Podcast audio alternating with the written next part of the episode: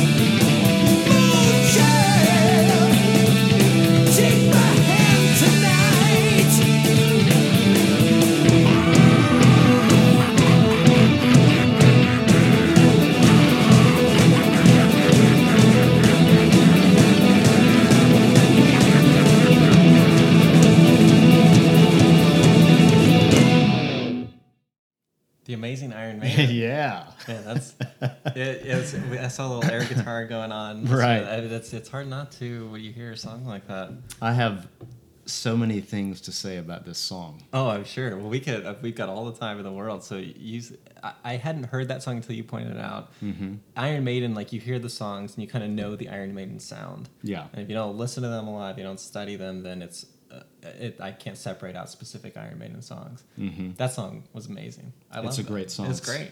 So one of the in it, first of all, this was an extremely challenging thing to do. Yeah. Pick three songs. three, I know, right? I could pick 300 metal songs Yeah, to talk yeah. about. And the three songs that I picked all have a, two main things in common. Is the first being that they kind of chart my chronology with, Okay, with yeah. metal, particularly early, early on Yeah. as a kid, really. Yeah. And secondly, for each of these songs, the first time I heard each of them, my reaction was, "What the fuck?" In a good way. Yeah. right? Like Like you were just blown away. blown away. Eyes wide open. Yeah. Yes. Like what is this? Yeah. So, um, can we jump right into talking Yeah. Let's do it. Yeah. So this is a this is a song from an album called "The Seventh Son of the Seventh Son." Uh, I think it's probably Iron Maiden's. I should know It's the this. seventh record. Seventh Insane. seventh record, Yeah, right? Yeah. I was gonna say six or seventh, but seventh makes perfect sense. Um, and to date myself a little bit, this came out in '88. I was 11 years old, so I, I turned 40 this year. So Mm-hmm. I think I was one. long yeah i figured right i have this long history with metal but to go back a bit and talk about how my love affair with metal began Yeah. and how it led me to this because this was the this Can you album imagine being 11 years old and hearing a song like this? yeah right That's awesome. this album was the first um, metal album that i went out on my own and purchased Yeah. and i remember i remember the day vividly Yeah. um, and i bought it on a tape right Awesome. Yeah. um, Cassette or eight track? cassette. Okay. Yeah. Cassette. I'm not that old. Although I do very, I have You very. I have vivid memories of my dad's eight Your track. dad's collection. Yeah. of course. But so I had this cousin who was eight years older than me, and he didn't live in the same town. And when we would go, this was my my mom's sister's. Wait, remind me where you grew up. What, So I grew up in Mississippi. Mississippi. Okay. And we would go visit this cousin of mine and his his family, um, initially in Alabama where he lived, and then he moved to Atlanta. Mm-hmm. And I remember through my childhood going, you know, a couple of times, once or twice a year to visit my aunt and, and her kids. And so this cousin David, he was the youngest of her three kids, but he was still eight years older than I was. And um, I remember, you know, as a nine, ten year old kid, we would go visit, and he would be out with his friends because he was He's that you know, age, a- yeah. He much could older. drive and yeah, everything, yeah. He could drive. He was 16, 17 years old. And looking for something to do, I would just explore. He, he his room was this bonus room above their garage. Oh, cool. And Yeah. because he was the youngest kid, and his two older siblings were already gone and, and Yeah. married, and I would just kind of rummage around in his room while he was away.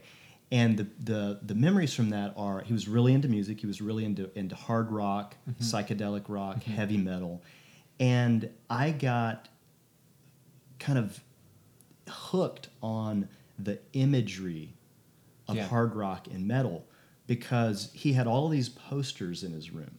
I remember a Pink Floyd poster, a Led Zeppelin poster, Black Sabbath, Yeah. uh, Blue Oyster Cult. I like I remember all of those the vividly. classics. And he also had record albums, and I would just, you know, just screwing around, eight, nine, ten year old kid. I would look through his records, and I distinctly remember being just so um, curious about some of these record, uh, you know, these album covers. Yeah. I remember uh, Black Sabbath, Sabbath Bloody Sabbath, Mhm. which that has a really interesting That's pretty uh, cover. Yeah. And then I remember Iron Maiden very vividly. I remember uh, he had Number of the Beast, he Mm-hmm. had Piece of Mind, he had uh, Powerslave, which is a really interesting album cover, and then Somewhere in Time, which was the album before, Right before this, this one. And so I was really into all this stuff. I didn't know what it was. I was really curious. It really piqued my curiosity. Um, and I also remember stumbling on uh, Dungeons and Dragons. Yeah. In my in this cousin's, you know, I think I found a Dungeons and Dragons like player's manual in Uh-huh. his So you're closet. teaching yourself how to play. yeah. So so early on, I got kind of hooked on the imagery of this stuff because it just looks so. Well, and it's con- Different. it's consistent too, like Yeah. which is the thing because you go from one album to cover, and Eddie is the mascot, right? Right, Eddie. Yeah. And he's on most of the covers, I think. Yeah.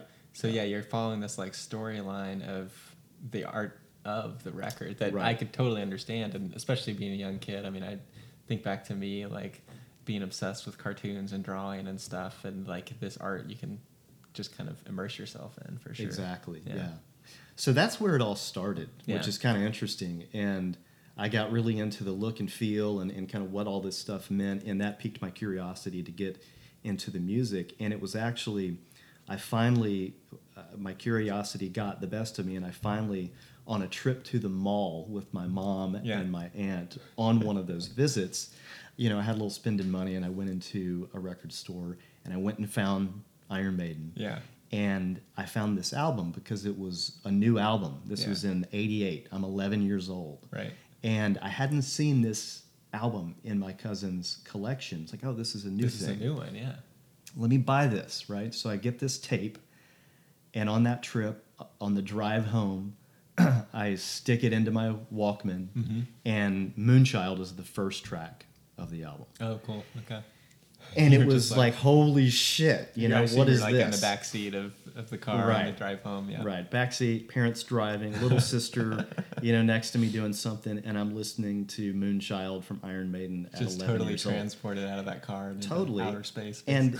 I, I thought of this um, song because it really was the perfect gateway drug Mhm. For me to Yeah. get into metal because if you remember from the beginning, it has the keyboards, it has these progressive Right.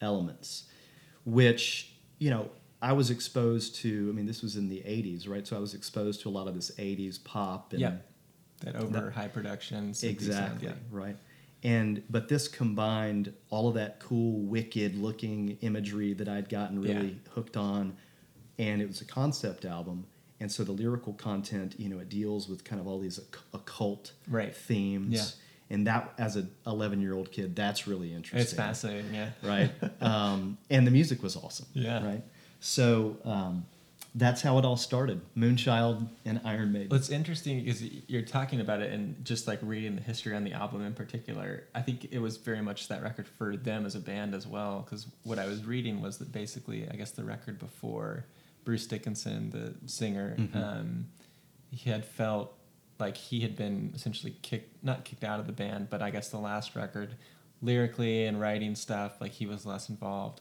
Mm. And so they got to the seventh record, and the bassist was like, "We don't know what to call it. Let's call it Seventh Son of the Seventh Son," which is some sort of a book from Orson Scott Card, I guess, that it's Mhm. named after. And they kind of came up with this concept, and I guess it really inspired Bruce. So he kind of wrote to, or he wanted to do the concept, which then becomes very frequent, I think, in a lot of metal, right? Where Mhm. the, the progressive nature, the storyline concept record, and it's also the first uh, Maiden album to have keyboards on it. So they kind of Yeah. like progressed and into getting to that more progressive metal zone, I guess. Right. It was the first one to have actual keyboards, but the previous album, Somewhere in Time, was a very progressive. Starting to get It was getting. It was moving in that direction, but I think I read that the the keyboard sound had actually come from guitar Gotcha. and bass. I think that's Um, right. Yeah, And so with Seventh Son, it was it was full on. it was full on Yeah. and uh, yeah it um, you know it it it's a it's a, I think it's a heavy album but Yeah. a very accessible Yeah. album it has uh, it has its moments of real you know melody and and beauty as most Iron Maiden does because it's that you know British Right. new wave of heavy metal Yep. stuff very you know power power melodies and Yeah. um, a lot of really interesting um, melodic guitar work. And also, I was I was um, getting into playing drums about that Oh, time yeah. as a kid. Yeah. And so uh, Nicko McBrain is the drummer of Okay. Iron Maiden, and listening to all this Iron Maiden at that age really kind of he he was like the ultimate drummer to me. Yeah. because he played really fast, but he played a single bass. Yeah. Um, he wasn't He's one doing of these the double you know, hits with the single exactly. pedal. Um, and so I thought that was really cool. Yeah. yeah. Did you? So your cousin who was older. Did he know that you were going through his stuff? Did you guys Uh, connect on it later, or were you like I shared that with him many, many, many years later, and he Yeah. thought that was really funny. Yeah. Um, I don't know at the time that he that he knew that Yeah. because he wasn't around all that much. I and I did. didn't really express much. There was something so um, you know forbidden about Yeah. it. Not not the fact that I was looking around his room, but when I stumbled a, a, a- across these albums, you know, it's like when you're that age, you're seeing this, you know, this really, in many cases, like violent looking Yeah. imagery. Right. You know, the the cover of uh, Sabbath, Bloody Sabbath is Yeah.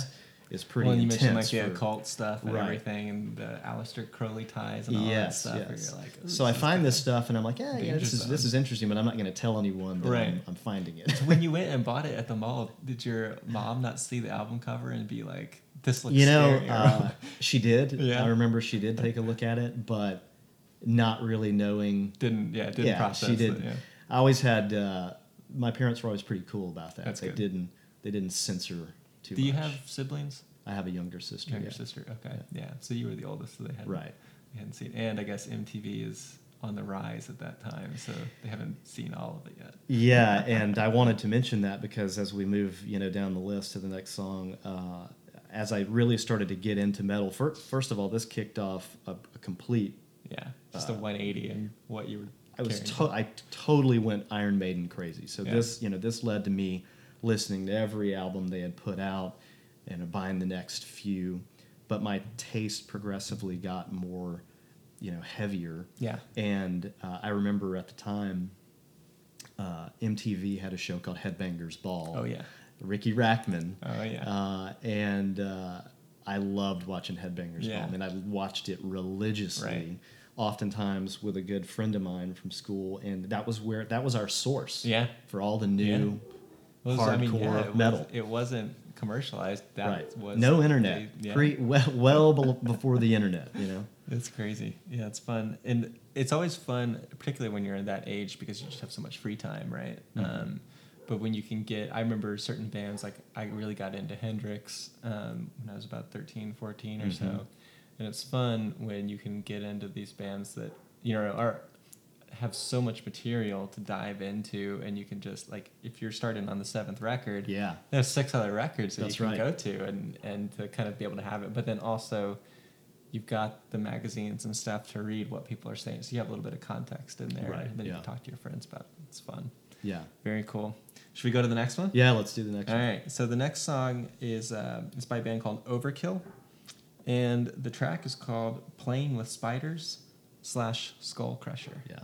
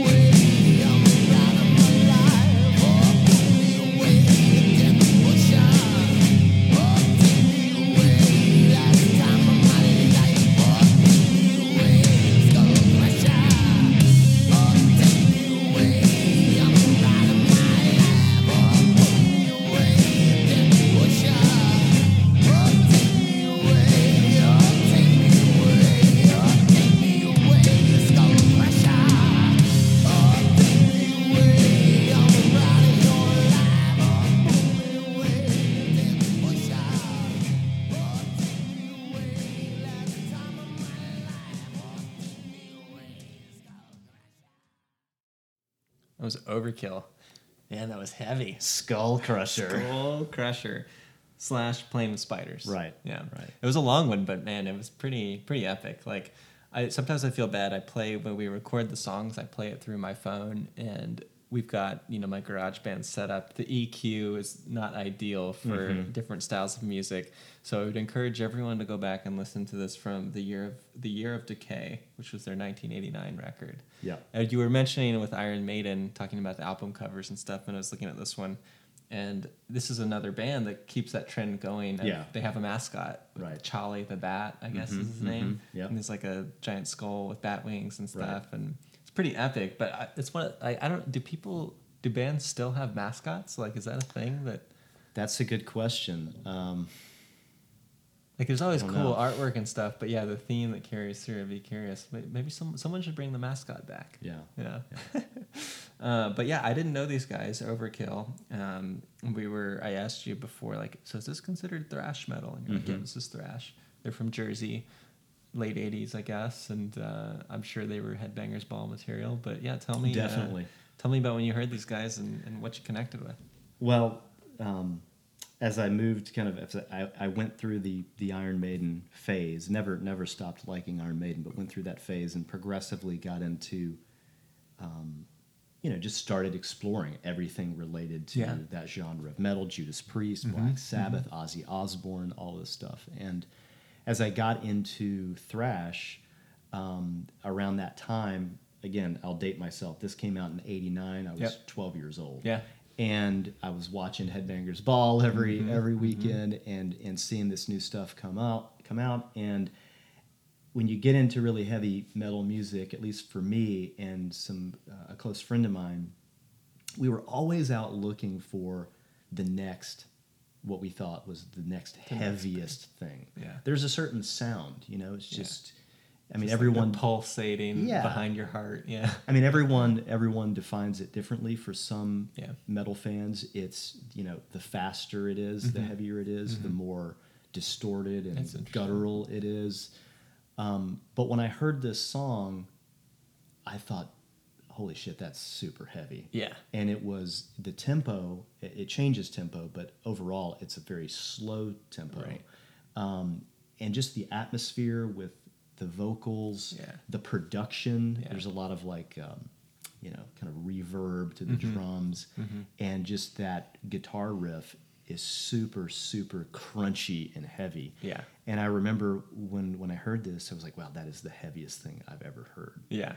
And I was already listening to a lot of Yeah. thrash Similarly heavy stuff. at the time.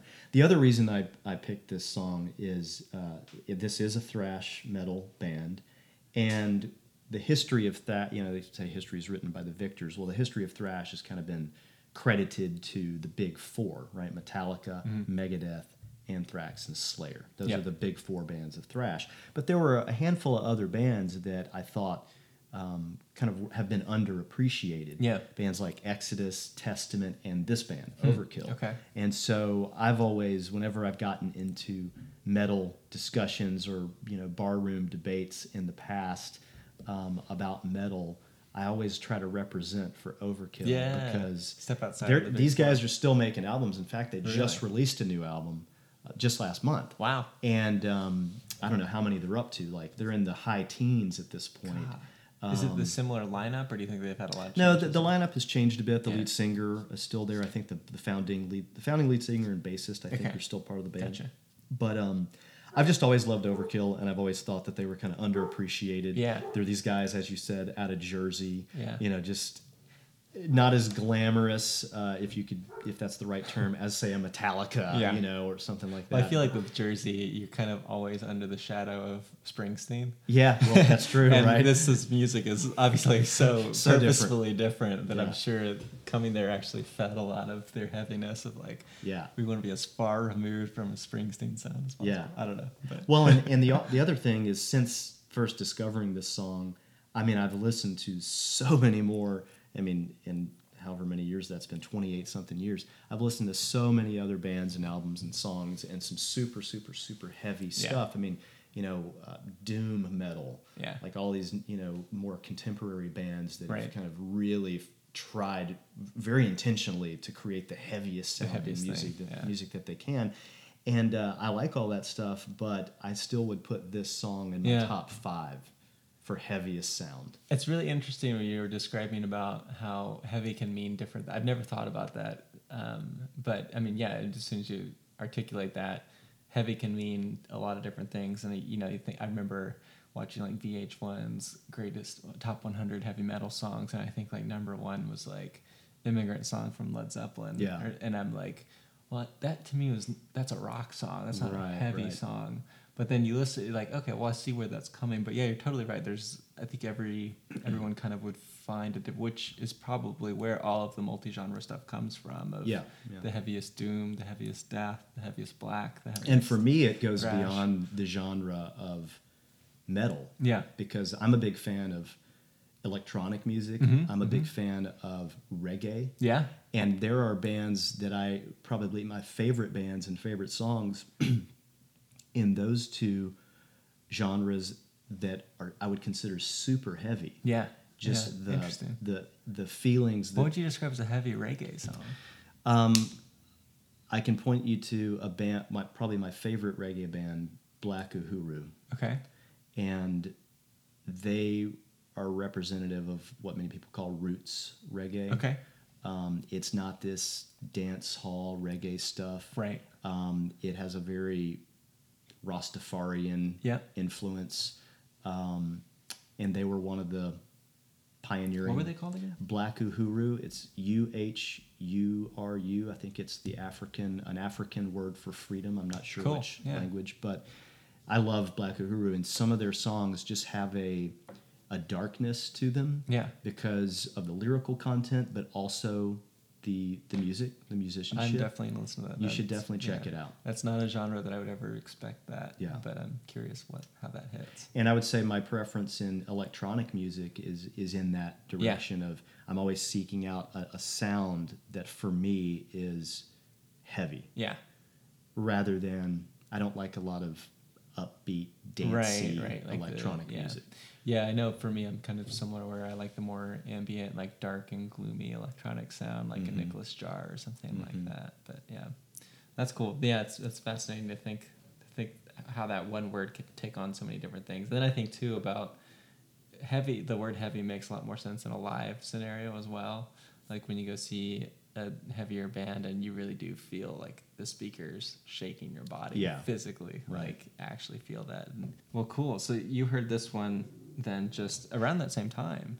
Yeah, this was just you know a year or so later after Yeah. getting turned on to Iron Maiden. So you were pretty quick to spread your wings yeah. out. I- well, it's it's whenever I get into a new uh, interest, I, I get into it pretty deep, and Yeah. so you know from from Iron Maiden that progressed quickly to like Black Sabbath. I would say if I had to name one, Yeah. my one f- most favorite metal band, it's it's them just because of what they've contributed to the whole Right. genre. Right.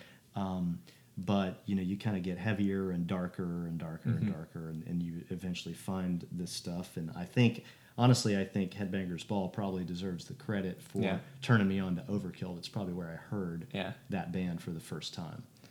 I- Uh, I remember uh, watching MTV and Anthrax, which is thrash metal, right? Is Anthrax Mhm, considered mhm. thrash? Yeah. There was like a competition that MTV had in like the early '90s or mid '90s where they were releasing a new album and you'd enter the contest to have Anthrax come and trash your house. like they and they broadcast it and it was like Scott Ian comes out with a chainsaw and is literally like chainsawing through these people's yeah. walls and the parents are like in the background like mortified like there's no way this is real mtv man some crazy shit back then Oh, MTV is so lame now. oh i know it's like no they, you can't even appreciate it. it it's so foreign so it's taken so many different directions yeah. um, anything else to say on that song or Um, no, no just a great band. Yeah. Great song. it, the the quest for the heaviest song. The quest Do you still seek it out? Do you still think? I you think do. You'll ever find another one? um, yeah, I'm always, you know, I'm, I'm, I'm always seeking Has there been like a newer band that you were surprised that you didn't think that a newer, more modern sound could feel as heavy that you're like, I think this band is doing what Overkill did for me when I was 12?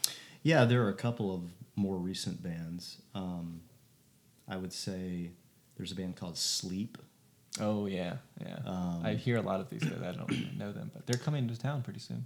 Oh, Yeah. Really? I need to. Mhm. I need to. ACL Live, I need I to be think, there.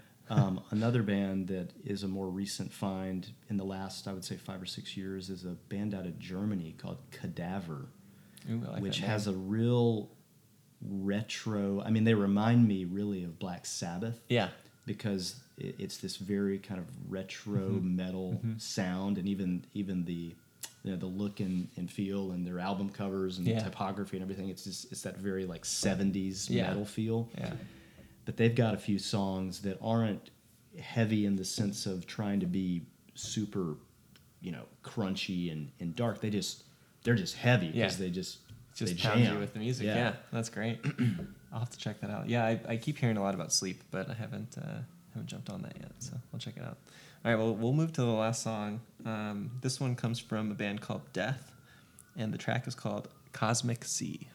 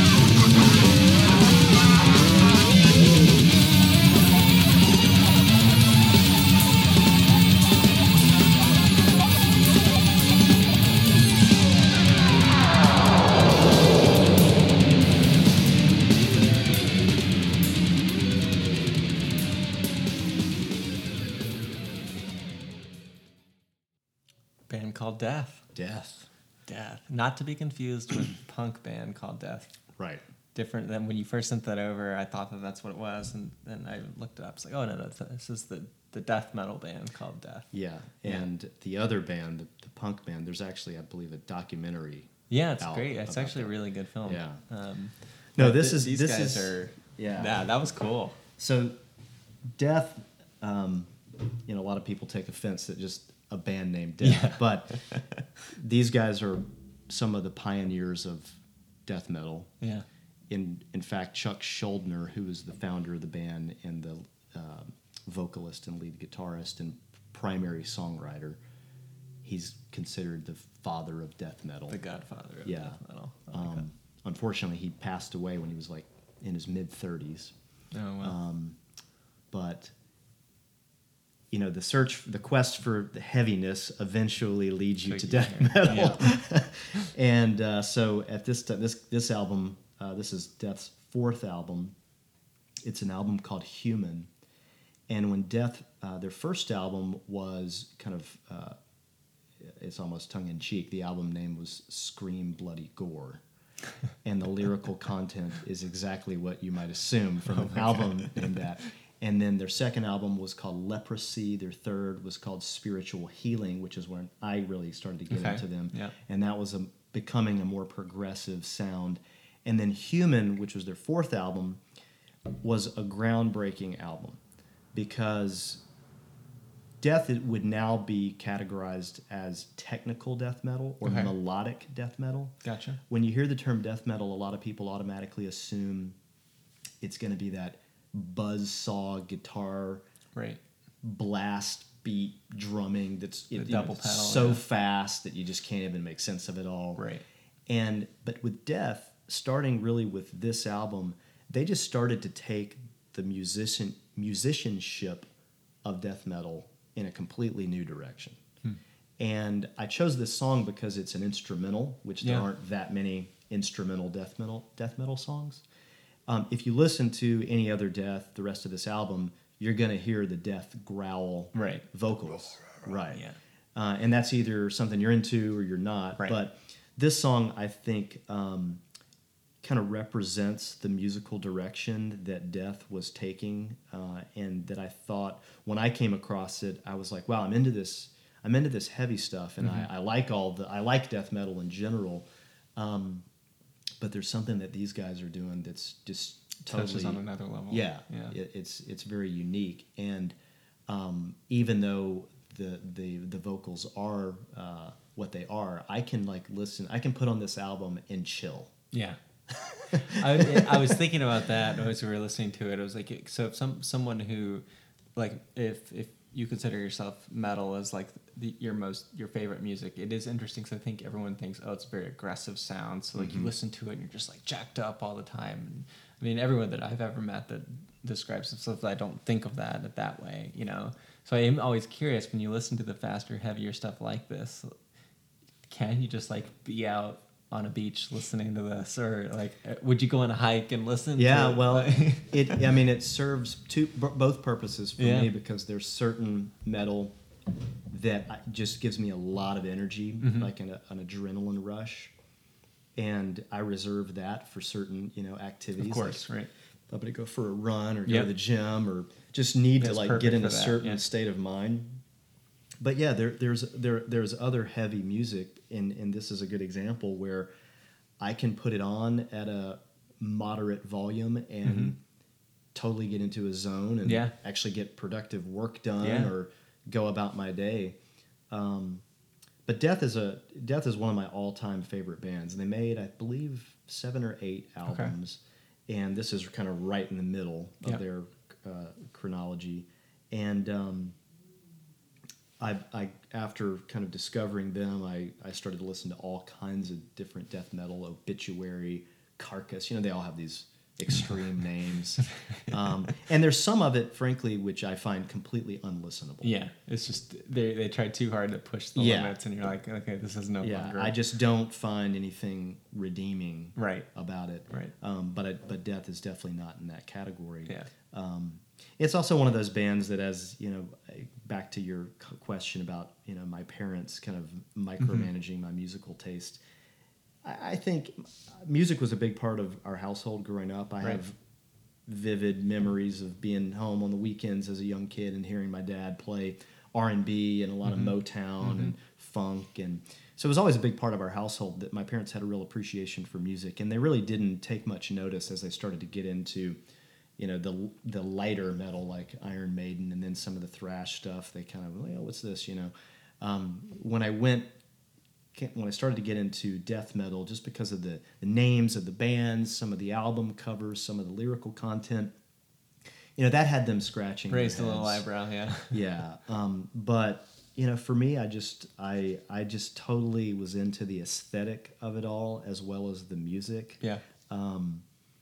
You know, there's some of these bands that go out of their way to try to be um, satanic, right? Right. It's almost a joke. Yeah, you know, it's like, tongue in cheek, really. Um, and so none of that stuff ever like got to me or Right. bothered me in any Right. way. It was all about the music. Yeah. Um, but yeah, this is a great song.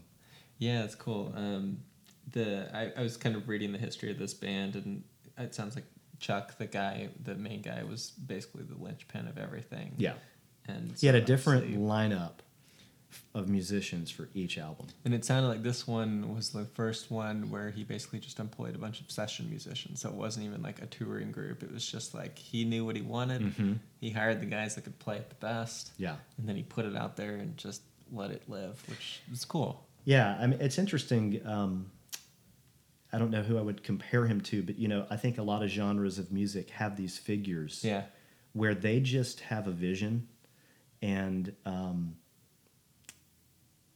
you know, I think of like you know Steely Dan, Mhm, right? Who mhm. you know they stayed in the studio, they weren't a touring band, Yeah. they were just absolutely obsessive about quality. They like it was a revolving door of session musicians Yeah. when recording their albums, just because they had a they had a vision and they had a, a very high bar for what they wanted to accomplish and I would put Chuck Schuldiner in that category because he was truly he was creating a genre of music, you know, that had never before existed. He wasn't the only one, but he was definitely one of the true pioneers.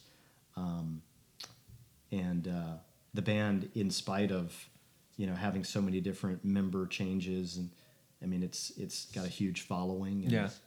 you know. But for you, would you went down this path of hearing Iron Maiden and then discovering everything?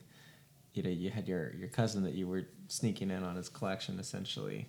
Right. Um, did you? This stuff was not in his collection. Did This you was share post. like yeah? This is this like Yeah. you graduated. You were Right. in your your graduate program there. the student becomes the master? Did did you have did through that process of the discovery was it very much like your own discipline of seeking out for yourself, or did you have friends that you really connected with this on, or was it always a personal endeavor for you? Um, it was very. Uh, it was both. I mean, I I could spend hours and hours and hours just in my room alone, Yeah. listening to my stereo with Right. stuff on. Um, my sources for finding new music were television, MTV, Headbangers Ball, and basically going to the Camelot Music Store in the local mall Awesome. um, and basically, literally, every time I would go, I would go from A to Z in the heavy metal section. everything. And I would literally, you know, I mean, again, this is, you don't appreciate this. This Yeah, is pre-internet, right? yeah. There was no online resource because there was Right. no online. So I would just go and I would go through every every single CD and tape in Right. the section to look for what I hadn't seen the previous time Yeah. before. And frankly, at that age, a lot of what um, a lot of this is kind of like a study in marketing, right? Yeah. Uh, it was the album cover often. Yeah. That was like, oh, I got to check this out. This this looks. Because so- otherwise, you would have had to have read about it. That's right. in Rolling Stone or something. Or Yeah, I mean, uh, that, there were a couple. weren't writing about there were well, there were a couple Stone. of magazines. Yeah, like, I can't. they had remember. zines and stuff, Yeah. I guess, but probably not in Mississippi. Like, I could I, I could get them Yeah. in Jackson because Yeah. I was you know in the capital. and It was a relatively large city for the state, so so I, I could get some of the magazines. But really, I just went to the music stores and looked over everything, and then you know into uh, college uh, when the internet did emerge. Mm-hmm. Um, I would spend hours on Amazon.com looking at you know if you like this you might Oh, like yeah, that i mean i would literally go deep you know Huh. a hundred levels deep into Right. these recommendation Just these wormholes of yeah, discovery. yeah. totally and uh, you know i would be like all right well you know i'm really into danzig right now so Yeah. let me go to danzig and Yeah. see what other everyone else who's who's buying danzig is Right. what they're also buying and i found a lot of great stuff that Yeah. way um, i was never really i had a very uh, one of my best friends in high school a guy named eric um, he and I listened to a lot of this music together, and, and we were always kind of collaborating and finding new stuff. But I never had a really big group of people that Right. I networked with to turn me on to this music. It was more self-driven. Yeah, that's cool, and I think that that helps too in the sense of keeping it throughout your life. Of like, you took the time, you invested in it, it's become a part of you. It's I've put in the ten thousand hours. yeah, yeah, for you sure. You know, to to reference Malcolm Gladwell, sure. and, and Yeah. yeah, I feel like this is one of those things in my life. I've put in the ten thousand Yeah. hours. His podcast, by the way, is great. Yeah. Revisionist history. Yeah, I yeah. love it. It's so good. That's cool. Do you do you play music yourself? You play drums, right? I play drums, Yeah. and um, I still play drums. Mhm. Although for me, it's just a it's just a pastime, and yeah. it's like a A release. discipline and and a release to Yeah, just focus um, on and yeah, I'll, I'll I'll I'll plug you know the phone into my amp and Mhm. and just play along. blast whatever. something through Yeah. there and play along with it. And I, as I've, you know, I never in high school. I my my friend Eric, who I mentioned, he was a he, he played guitar. His younger brother played bass. We had you know feeble attempts at a band. Yeah. You know, as teenagers, and would just play a lot of cover songs and Yeah. try to write original stuff, but never really made a true effort to like have a band. Yeah. Um, and then playing drums just became an outlet. Yeah. You know. Did you guys have people come through town and tour that you could go see and see Um, this type of music live, or was it always just through listening to the I- records? We did, but it was fairly infrequent. I remember probably the first true metal show I attended was a Ozzy Osbourne show. Nice. Ozzy came to Jackson, Mississippi, Cool. and I remember who opened for him. It was, uh, I think it was Suicidal Tendencies. Oh yeah, they're still around. Actually, no, Suicidal Tendencies actually opened for Queensryche. Oh wow. Weird combination. Yeah. Yeah. Very Um, different. Uh, but that was when Queensryche came through and they did their Operation Mindcrime tour, Mm. which is still one of my favorite albums. Mhm, mhm. Um, and then uh, I remember seeing Ozzy, and I think Sepultura opened for Ozzy, which Wow. that was pretty hardcore. That's cool. show. But and you know, I could probably count on one hand the number of metal shows I got to see because Yeah. it was uh, it was such a small town. Yeah. Yeah, I didn't really go to many shows until coming to Austin, to be honest. Like, it was Mhm. probably 10, 10 shows I went to in high school, and they were all bigger touring bands. That there was no cool. I, I grew up in the suburbs, so yeah, yeah, you just kind of listen to it and uh, prepare yourself for the day when you finally have access to all. Of it. yeah.